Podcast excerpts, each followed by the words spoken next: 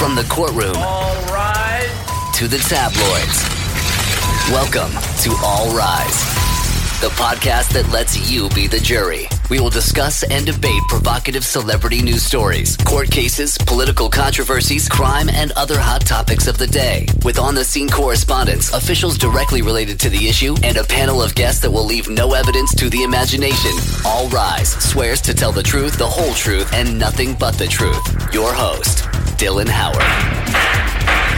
lies, leaks, and secret lovers. A royal bombshell. Meghan Markle married. Buckingham Palace Rock. We'll have all the details on this breaking news story. Plus, an all star political panel to dissect Robert Mueller, the Russia probe, the lamestream media, and much, much more. Is Kanye West having a meltdown? Or is he simply trying to make America great again? This is All Rise, Episode 3, Season 1. They say this is going to be the royal wedding of the century when American bride to be Meghan Markle walks down the aisle with Prince Harry. But a new report out is a bombshell. It is the sensational claim that Meghan Markle was not married once, but was indeed married twice. The first marriage swept under the rug, annulled, and not yet known until the National Enquirer came out with this bombshell story. And joining me here to discuss this sensational report on All Rise is James Robertson, the editor of OK Magazine, and Rob Shooter, the gossip columnist at the National Enquirer. James, to you first. What can you tell us about this bombshell claim that Prince Harry has been blindsided by this secret? The news has put Harry in a in a very difficult spot. When the palace were made aware of the story that was being reported out by the Enquirer, they were rocked. It's very fair to say that they did not want this story to be published. It's very much a secret that's been kept from Meghan's friends, from her family, and claims of this annulment began many months ago. Uh, Harry is none the wiser until this story hit the press. Okay, It- so let's break this down. According to the National Enquirer that's on newsstands uh, this week, Meghan Markle was wed for the first time after a two year relationship. It was a brief union, but her records have been completely swept clean. And according to this report, it was indeed intelligence agencies in Britain that did that, James. That's true, Dylan. It was the same case with Kate Middleton, of course, who is Prince William's wife. When they began to plan for the wedding, agents at MI5 began to bleach any history that was potentially scandalous or damaging. The same can be said here for Meghan. It's known to us and many sources that Britain's spy agency, the government, and MI5 can also operate under a European Union court law, which is known as the right to be forgotten. This allows individuals to permanently delete information relating to a person's name, specifically this annulment for Meghan. So, who is husband number one?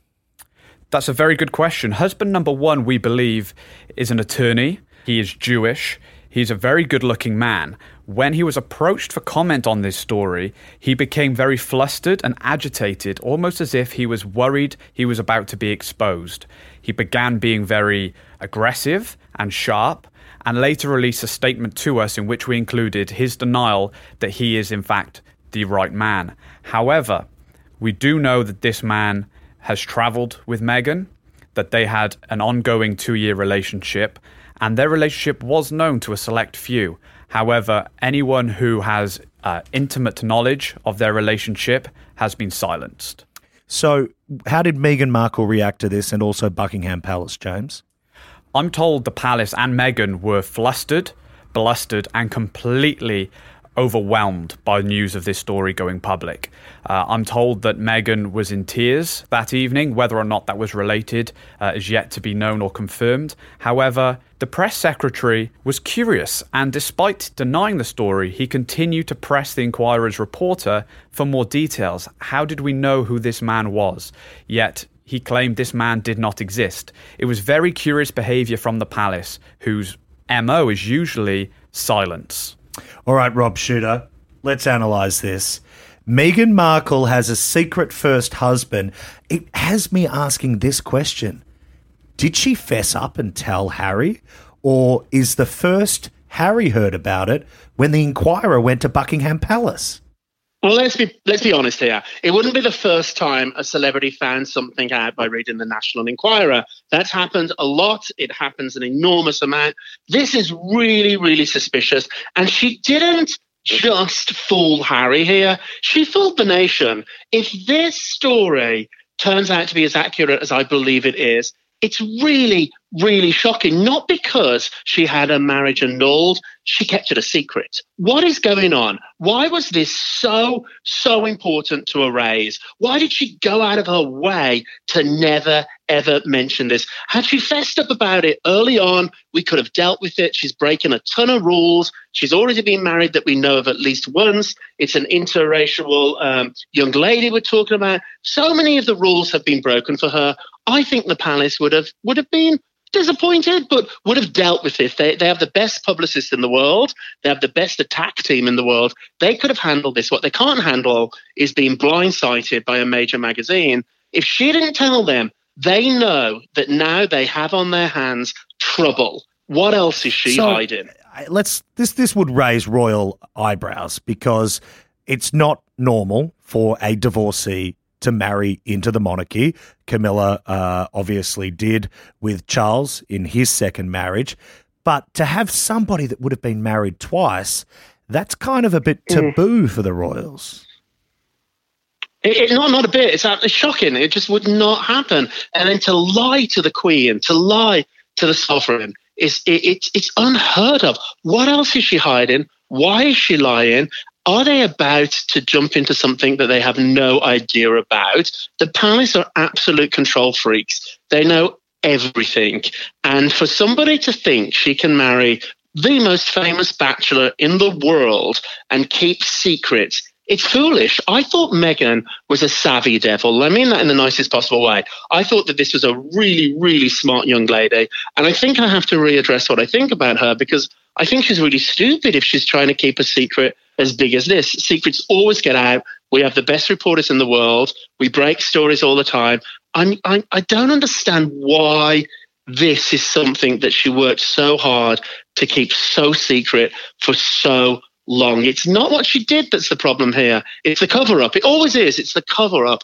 Who knew? When did they know about it? And why are they keeping it a talking secret? about the cover that's what I up, want James, to I want to just go back to that notion that you mentioned earlier about how British agents were tasked with bleaching Meghan's Mm. checkered past and potentially even silencing anyone that would reveal damaging secrets about her deep and dark personal information.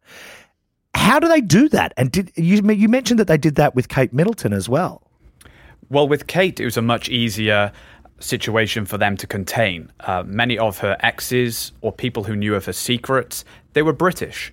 So, under the UK law, it's far easier for them to silence, to contractually oblige these people into gagging orders so that they cannot talk in fear of being sued, which over here in America is obviously the classic NDA. But in America, there's a lot more freedom of speech.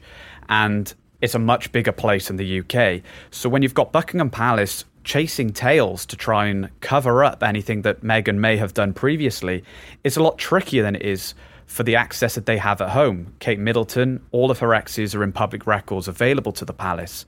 In America, it's not the same. They don't have the same carte blanche access to private information as they do at home.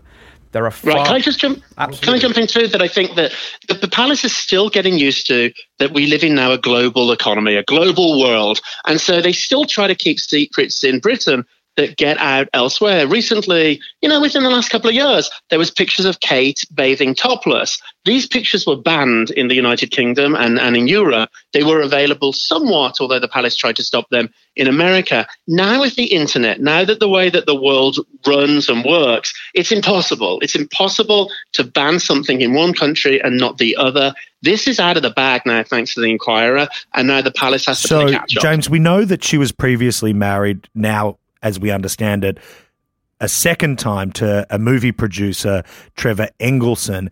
That lasted just two years. what do we know about him and how he feels about Meghan? Because to me, it's really curious, right? We've not heard from this guy. His husband number two and would be manna from heaven for anyone covering the royal wedding. But he's not said a peep. Has he been silenced?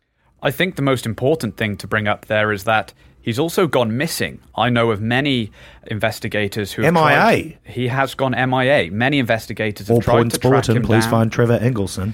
on uh, on behalf of newspapers around the world who are desperate for his side of the story, for the Meghan that nobody knows. But nobody can simply find him. They believe that he sold up his house in LA. He may be renting somewhere nearby.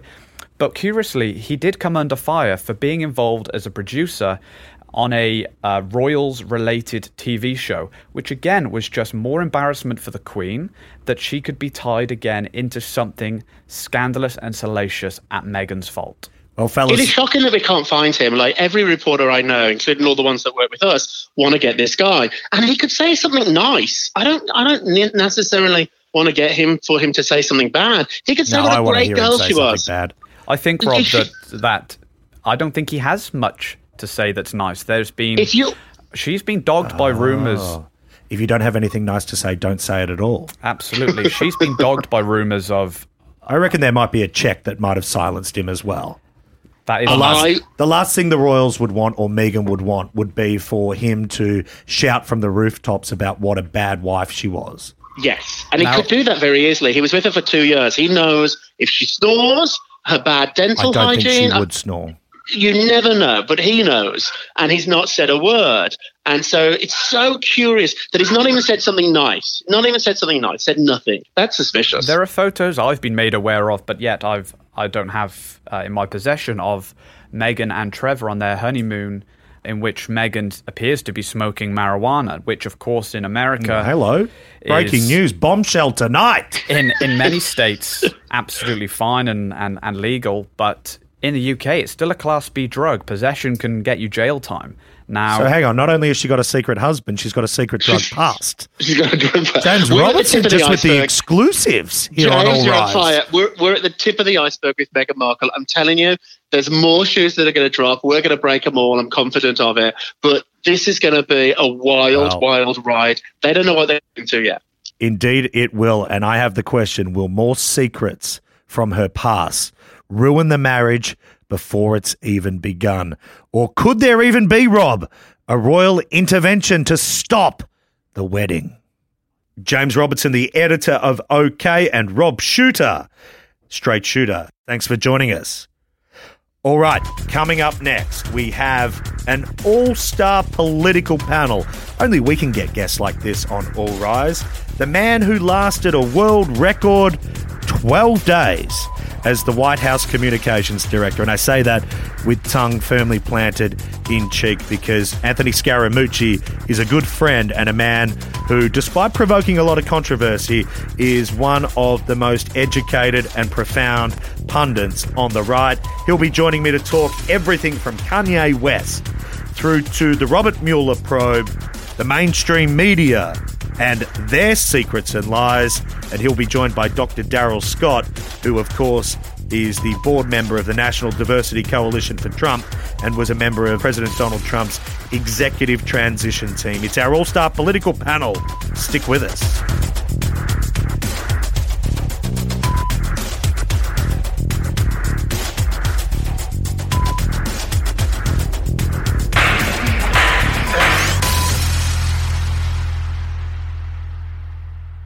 On the line is the man who was appointed White House Communications Director, Anthony Scaramucci, the man who lasted a record setting 12 days as the head of communications for Donald Trump, and Darrell Scott, who has long been a uh, supporter of the president and was a member of Donald Trump's executive transition team. First to you, Anthony Scaramucci.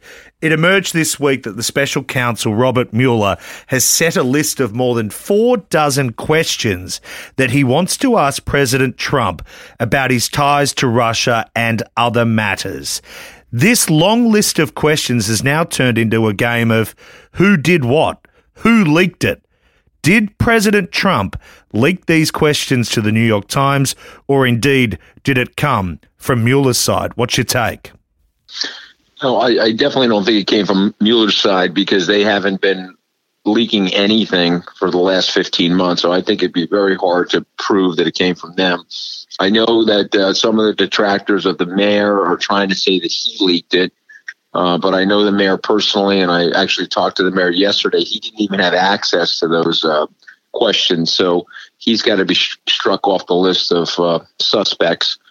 But um, it's a good question. Did the president leak them? Because uh, you know, at the end of the day, the president absolutely in his heart knows that he's innocent, knows there was no collusion or obstruction of justice.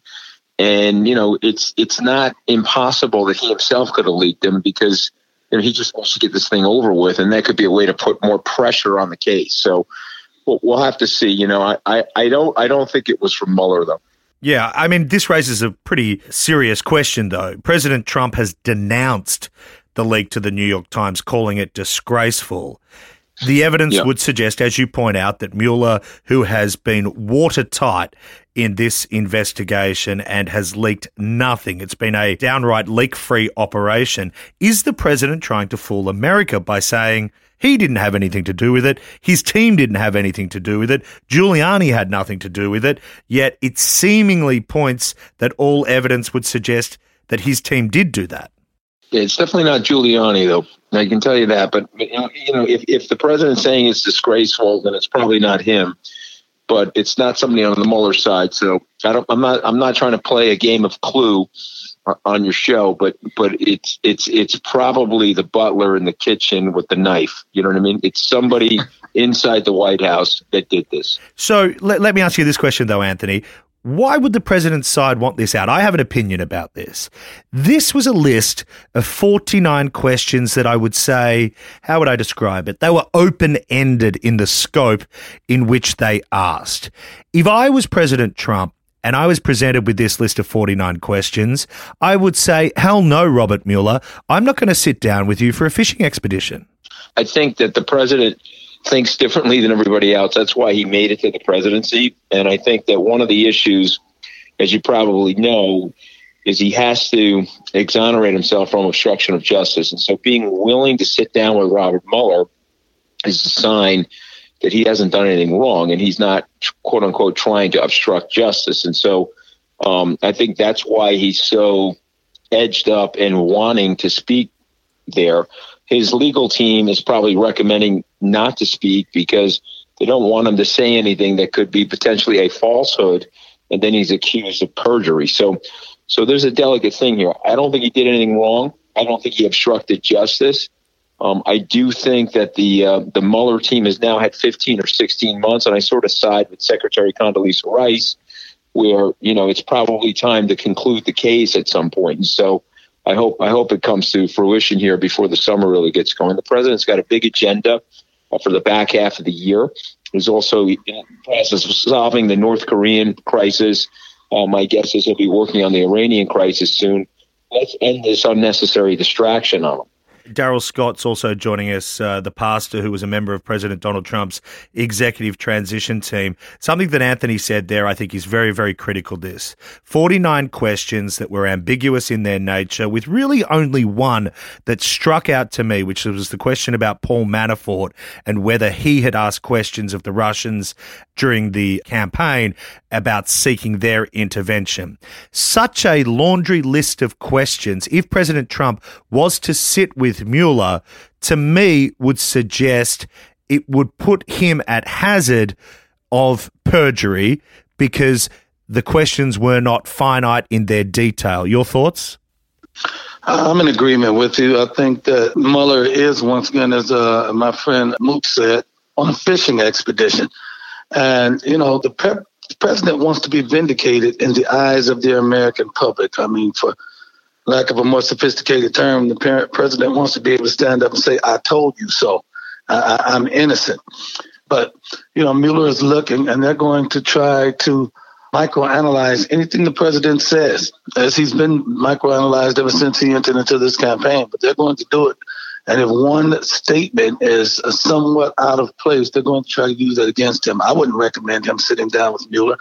And I would also recommend that they negotiate these questions and maybe we can provide written answers. But as far as taking the stand and with him, with some people that are decidedly against him, that I don't believe want to be fair and unbalanced, I wouldn't do it.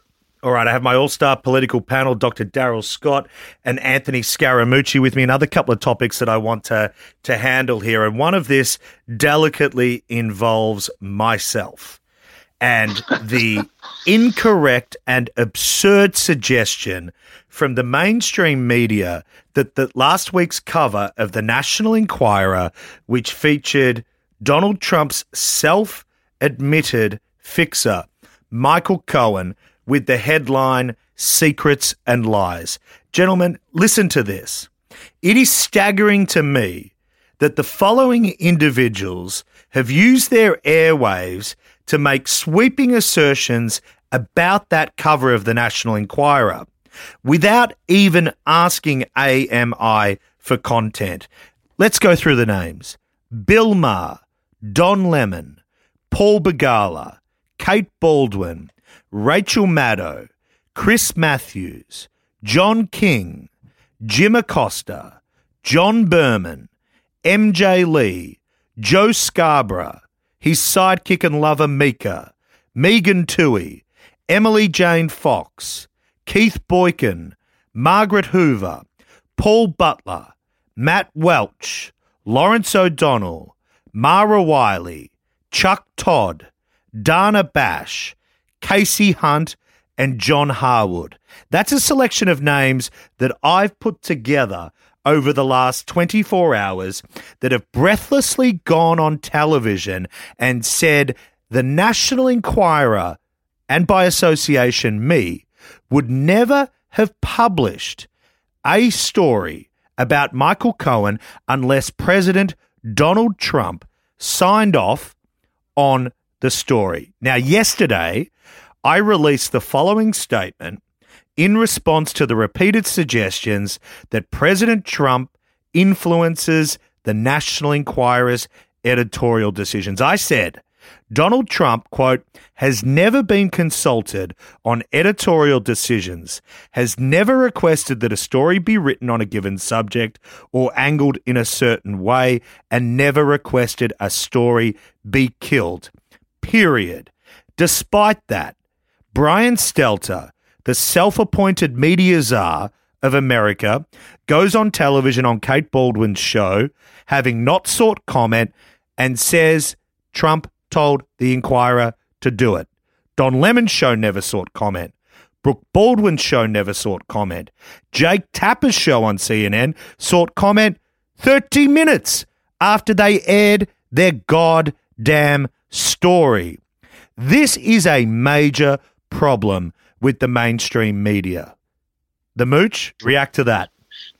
Well, I mean, listen, I mean, my, my reaction, first of all, I, I love Darrell too, but let me tell you my reaction that they are so deranged now and they are so upset at the way the president has handled them that they're spinning out of control. It's literally like a, watching a Greek tragedy. And so they've They've changed their whole objective standards of journalism. They've changed their whole uh, filter of what's biased and isn't biased.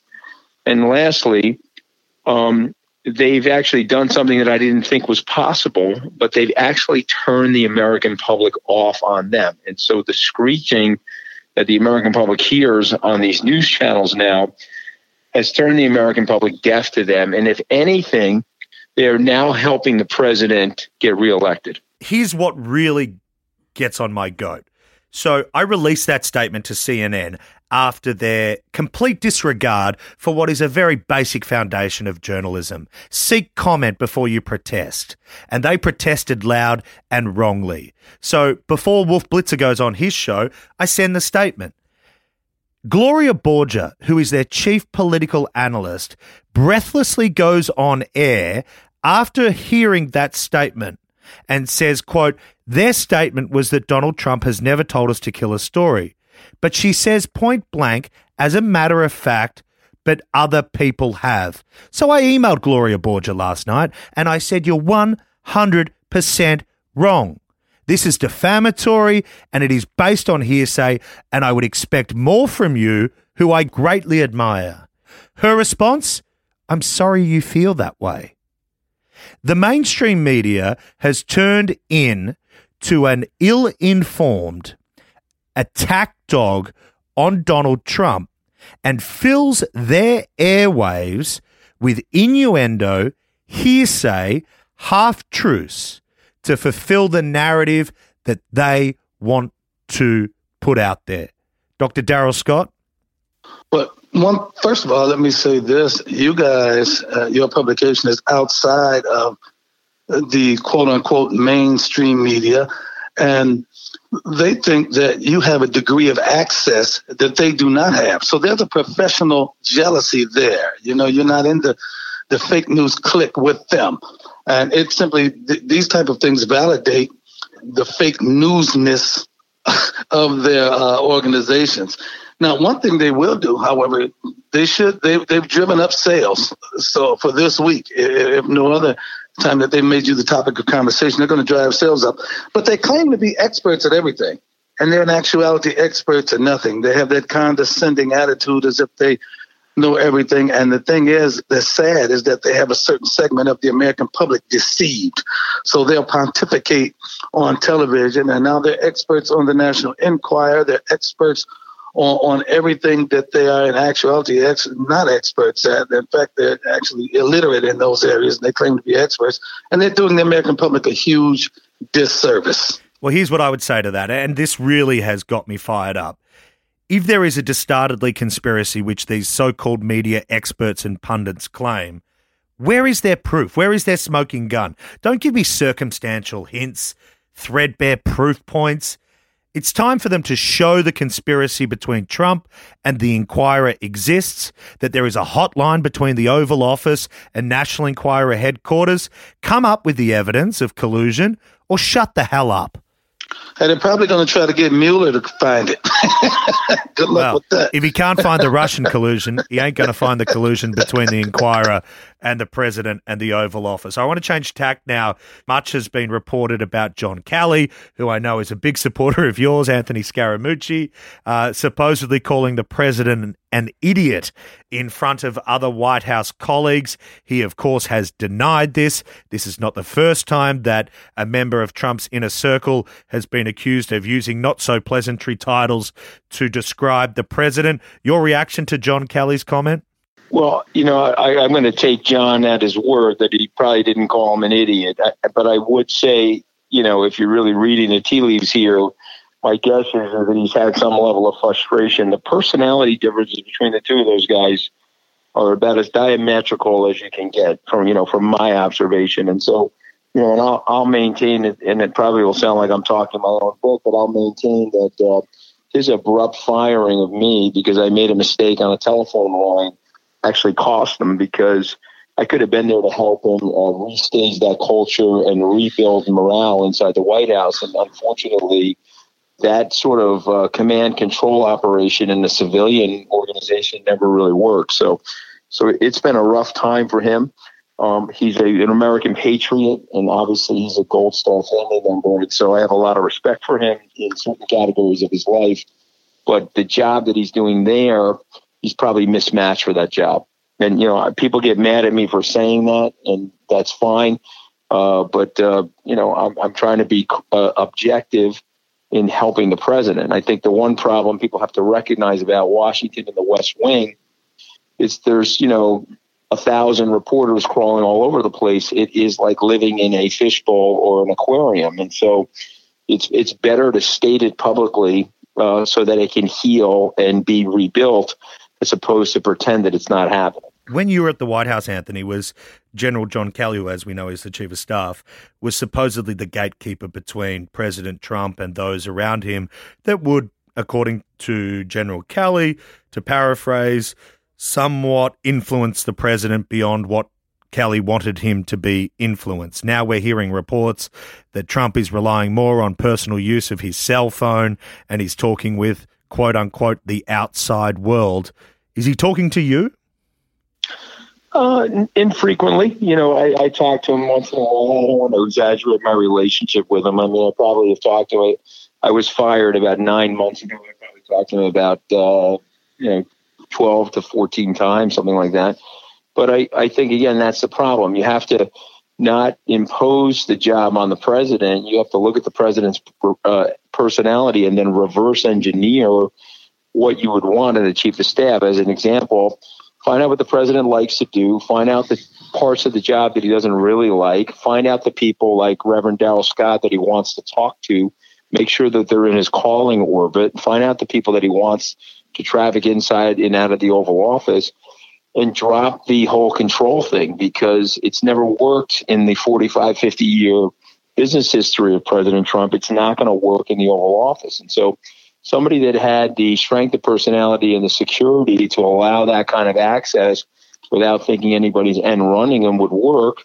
But at, but um, to balance that, though, when you're somebody like John Kelly or Reince Priebus, Washington is a zero sum game society. These guys stab each other's uh, backs, they cut each other's eyeballs out. So I think that's one of the reasons why these chief of staffs try to control all the power that goes into the uh, the Oval Office. But again, it's not going to work with President Trump. So you'd be better off designing something that fit his personality rather than reading some textbook about how to be a chief of staff. All right, the last topic on my political roundtable, and Darrell, I'm going to go to you first with this. This week, we saw what many have described as the unraveling of Kanye West. Not only did he release a two hour interview, he also visited the offices of TMZ for a live interview that, well, could only be described as wild. And he's drawn tremendous, tremendous anger for what seemingly were flippant comments about the history of American slavery. This is what he said. When you hear about slavery for 400 years, for 400 years, that sounds like a choice. like, you was there for 400 years and it's all of y'all? You know, like, it's like we're we're mentally in prison. I like the word prison because slavery goes too too direct to the uh, idea of blacks. It's like slavery, Holocaust, Holocaust Jews, uh, slavery is blacks. So prison is something that unites us as one race, blacks and whites being one race. Uh, that we're one, we're we're the human race. Dr. Darrell Scott, your immediate reaction to what Kanye said. Well, first of all, I don't think it was the unraveling of Kanye West. I think it was the unveiling of Kanye West. I think that he um, is simply having a little difficulty articulating his feelings or filtering his words. But I know what he feels and I know what he's going through. And he's saying simply that I can be a free thinker. I can like who I want to like without being vilified and uh, I'm not going to allow anyone to change the way I feel. I mean, what he's going through now, I've been going through it for the last two years. And I don't see anything wrong with what he's saying, even with his so-called slavery content, uh, comment. Notice that he said that the slavery will be mental, and that a lot of people he's saying I don't even want to call it slavery. I want to call it prison because people, a lot of people are imprisoned in their minds, and so he doesn't want to perpetuate this slavery narrative uh, and use it as a reason to uh, underachieve or not achieve or to walk around society with a chip on his shoulder. He's simply telling people, look, think for yourself, make your own decisions, don't let other people think for you. And he's being crucified for it. And, you know, I empathize with him and I sympathize for him at the same time because there's no guile in his heart. When I look at his eyes and I see his speech, he's simply saying, I want to talk uh, and express my inner feelings without fear of oppression or fear of, I mean, he's being threatened. And think about it. This isn't a time when people are saying you can identify as you want to identify. If you want to call yourself a man or a woman, everything has become subjective. But this mob mentality wants to take away his right to free thought and free expression.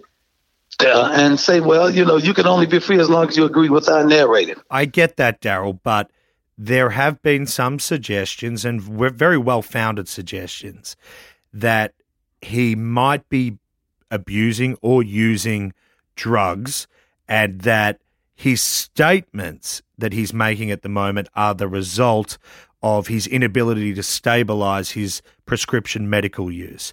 There have been suggestions that he's used opioids and the such. Is that a matter of concern? I don't think it is. You know, they weren't questioning his mental faculties when he said George Bush doesn't care about black people. As long as this conversation fits the narrative of the left, they're fine with it. When it does not, when it goes against the grain, now they're looking for reasons. I mean, to be honest, you got Mad Maxine Waters questioning the words that are coming out of Kanye West's mouth. Now that's just a classic case of the pot calling the kettle black. I just think that that you know what he reminds me of. He reminds me of someone that you know in my in Christianity you have those that are new converts. They believe the Bible, they believe in Jesus, but they haven't read enough of the Bible to be able to argue it. And he, I don't think he was prepared to argue his his beliefs. Uh, he, if he had any sense, he will prepare himself. I don't think he thought he would receive this this storm that he's found himself in because of the fact that he simply wore a hat and said he liked President Trump. I don't think he was ready for the pushback. And so he's caught off guard and he hasn't had time to craft an argument. And he's shooting from the hip. Anthony, but, what does but, uh, this say? I mean, this comes back to the issue that I mentioned earlier about the mainstream media and its insatiable desire to attack Trump and anybody associated with him. Kanye West is proud to wear a Make America Great Again cap, and he's pillared in society for doing so. So it's a, it's a it's a very dangerous time because uh, what what the Reverend is talking about is a collective group think that is being empowered by the left, and so basically, um, what what is referring to is is is the prison of the mind because you're now subjugating yourself to the thought of this collectivism. You know, you're not supposed to think certain things say certain things, and that's where the whole political correctness movement has come from. But, but here's the central thing that we all have to remember: the the biggest, most important minority in our civilization is the individual. Uh, and when you step back and you think about where the Western canon has gone over the last 2,000 years, it is really to embody and to allow the individual to have the personal freedom that was endowed to the individual by God. And so when you really think about the left, um, they want to take that away from you. They, they, they want to force you into a style box, a communication box, and a thought and habit box that they subscribe to. If you don't subscribe to that, then their next move is demonization. Their next move is to state that you're mentally ill. The next move is to characterize you in a way uh, where you will no longer be able to have a voice that's effective. And so, so it's it's it's a sad thing to watch, and it's important for people like myself, Reverend Scott, Kanye, you, Dylan, um, to speak out about this so that we can educate young people about their choices. If they are left leaning, God bless them. If they're right leaning, that's their right as well. Uh, but it just seems like the right is way more willing and way more tolerant of the variety of ideas yeah. than people on the left.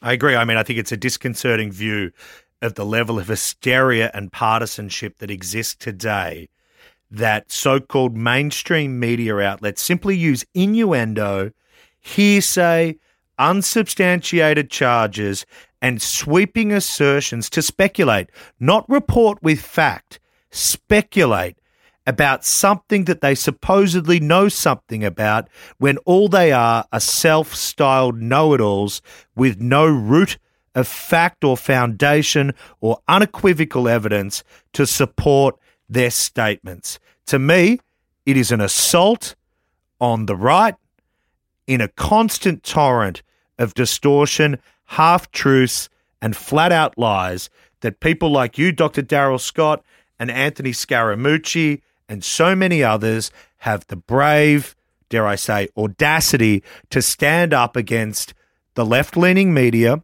which is larger than the right, to say these things and to set the record straight.